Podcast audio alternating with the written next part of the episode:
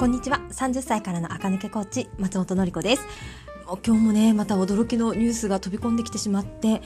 私も含めてね、ニュース見た方、だいぶ心がね、沈んじゃったんじゃないかなと思います。ね、でも、我々に我々っていうかね、私にできることはね、もういっぱい働いて、いっぱい稼いで、いっぱい納税して、あとはいっぱいね、お金を使ってね、経済を回そうっていう方にね、ちょっと気持ちを切り替えて、うん。やっぱね、どこかでね、へこんじゃってる分をね、我々で盛り上げていきたいなって。我々でってみね、みたいなね。もうそう思ってね、やるしかないですよね。そして、あのー、あのー、身近なね、関係の方が、もしね、何か巻き込まれていたりしたらね、本当に、うん、本当私、募金ぐらいしかね、できることがない、今のところはね、ないんですけれど、はい、もう心はみんなで一つ。前向きにね無理やりなるのもまたそれはそれであれかもしれないけれど、うん、でも前を向いてねちょっと元気が出せる人たちは我々で一緒に元気を出してねまたうーん明るくね明日以降が明るい一日になるようにね祈っていくしかないなって気持ちでいます。そしてもうねニュースを見て私すごくねへこんでしまったのでネットフリックスを見ようということになってあのネットフリックス見てたらなんとオレンジデイズが今配信されてるんですね。もう懐かしくって夫とねえオレンジデイズやってるよとか言ってちょっとすっごい久しぶりに、あの、最初の方だけね、見ました。もうなんか、妻夫木くんも若いし、もう柴咲コウさんも若いし、私は妻夫木くんが好きなんですけど、夫が小西まなみちゃんが好きなんですよ。えっ、ー、と、オレンジデイズね、小西まなみちゃんが、妻夫木君の元カノ役っていうか、まあ、最初一番の時は付き合っててその後柴咲コウが出てきてうんぬんかんぬんみたいな感じだったと思うんですけどそうでもわめっちゃ小西まなみやっぱ可愛いねとかね妻夫木君若いねとかねもうそういうことを少し言い合ってはい。言い合って少し気を紛らせましたね。もうなんかオレンジデイズ見てると大学にね妻夫木君いるかなと思うけどいるわけねみたいな。皆さんの大学にはいたかもしれないけど。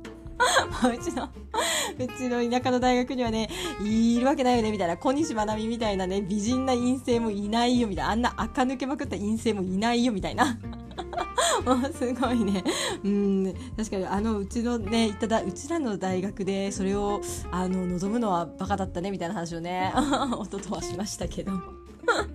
もう いやまあ綺麗な人もねかっこいい人もいたと思うんですけどあまりにも多分世界が近かったんだと思うんですけど、はい、あんな垢抜けたね学生なんてね東京にはいるんだないるのかしらって思いながらねはい見ておりました。今日はですね、えっ、ー、と、皆さん、バーゲン行きましたかね？えっ、ー、と、私はね、よくオンラインで買うって言ってるんですが、その時に予算をバランスよく使う考え方をちょっとお話ししたいと思います。私がね、長年やっていて思うことは、皆さん、トップスばっかり買いすぎなんですよ。私ももちろん昔はそうでした。やっぱり顔の下に入れるものって印象もすぐに変わるし、顔色も良くなったりするので、確かにね、パーソナルカラーの観点からはとってもいいことずくめですトップスを入れ替えるのってね似合うものに変えるのってですが全体像をおしゃれな人に仕上げたいと思ったらいつも言う通りボトムスを刷新しなければならないですで次えっとトップスそしてボトムスも大事だったっていう頭の後にやっぱりね靴カバンアクセサリーも大事でしたよね。そしてさらに言うならばヘアスタイル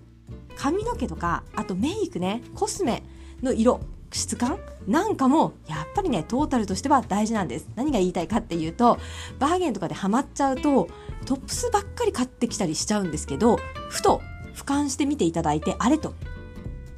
トップス2枚3枚4枚買った割にはボトムス買ってない1枚も買ってないなとかあれ今年カバンと靴買ってなくない？とかあれ？最近美容室行ってなくない？とかあれ？コスメカウンターにも最近寄ってないかも。みたいなことを思い出したら、そちらにもね、ぜひ1万円か2万円ぐらいね、予算を割いていただいた方がいいかなと思います。なぜなら、トップスは特に、あボトムスとトップスは、えっ、ー、と、1日1回しか出番がない、1日1回しか出番がないというかね、えっ、ー、と、毎日出番があるわけじゃないじゃないですか。5着買っても、5着同時には着ないんですよね。1着ずつ1週間かけて着るしかないですが、髪の毛、そしてメイクは、一回ね、やると連続してそれじゃないですか。だから一回トリートメントすると連続して髪が綺麗だし、一度ね、新しいリップに切り替えると連続してね、似合う新しいリップをつけることができるということになるので、えっと、お洋服のみにしかバーゲンで予算を割いてないぞっていう方は、ぜひ、えっと、ボディから離れたところカバン靴アクセサリーそして髪の毛顔なんかの、えーと、商品を買ったかどうか。をね少し考えてみるといいんですね。そうするとあれそっちに予算回した方がいいかもなと思い始めると少しあの同じようなものばかり買う手がね止まるかなと思います。で私もねやっぱりバーゲンだと興奮しちゃうのでトップスやっぱりねすごく見ちゃいます。ボトムスって履いてみるまで可愛いかどうかわかんないことが多いんですけどトップスってね見るからに可愛いものが売ってるじゃないですか。なのでねそっちに目が奪われてしまうんですけれどえっ、ー、と皆さんにはもう必ず頭の中にねバーゲンの会場バーゲンやってるセールやってるお店に入ったらまずはアクセサリーカバン靴コーナーを見るようにしてください。もう本当に服はどうせ見て買っちゃうからその前に予算がまだたっぷりあるうちにアクセサリーで値引き品ないかなとね、バッグで黒、特に黒と白。のバッグでなんか使えそうなのないかなと。か、もちろんね、今もう十分に黒いバッグも白いバッグも持ってて、アクセサリーも一通り揃ってる方はそんなこと考えなくていいですが、うん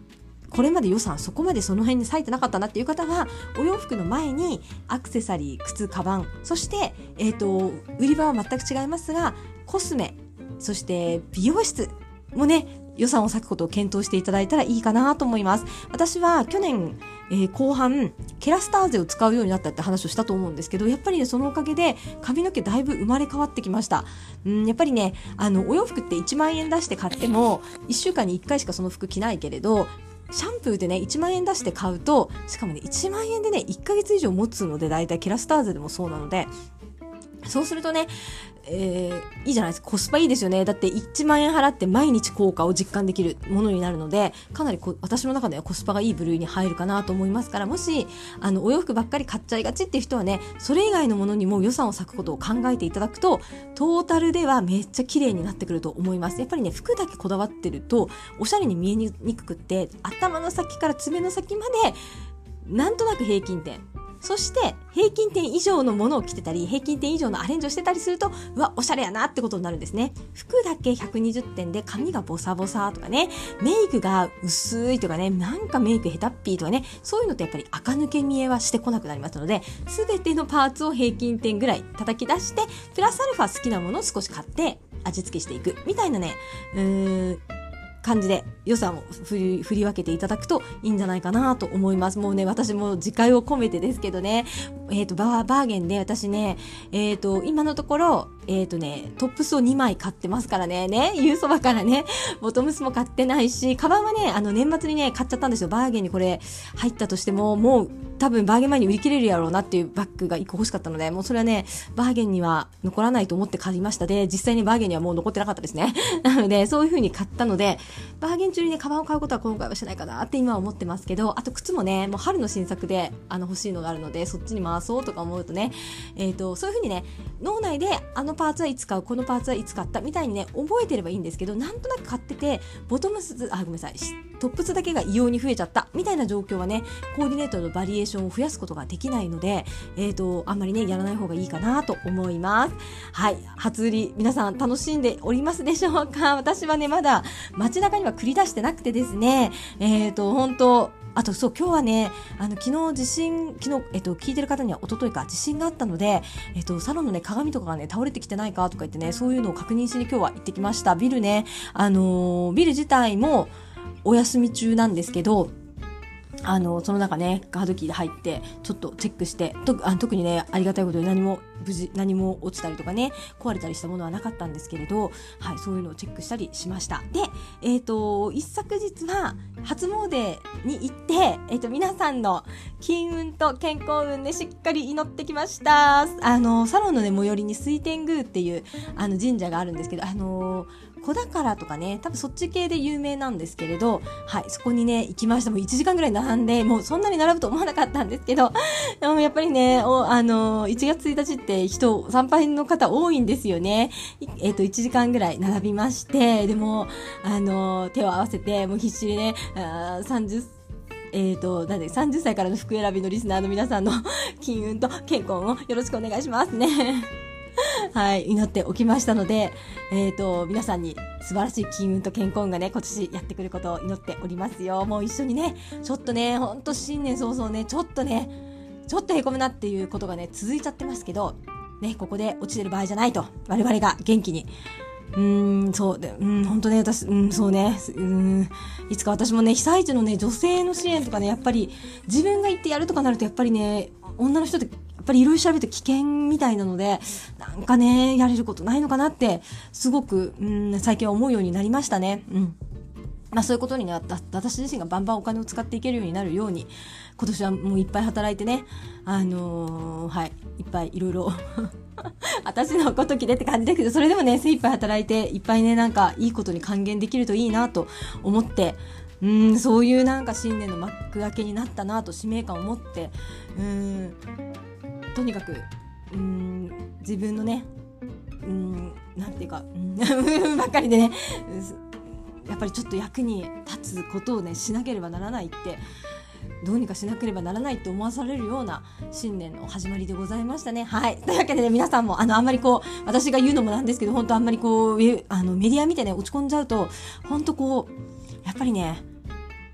自分の気持ちの高まりってすごく行動力とかに影響が出るんですよね。私自営業してし始めて本当に思うようになりました。自分の気持ちが落ちると、やっぱり全てが落ちていきます。あの、行動が落ち込むし、行動しなくなっちゃうと、こう停滞期が訪れてしまって、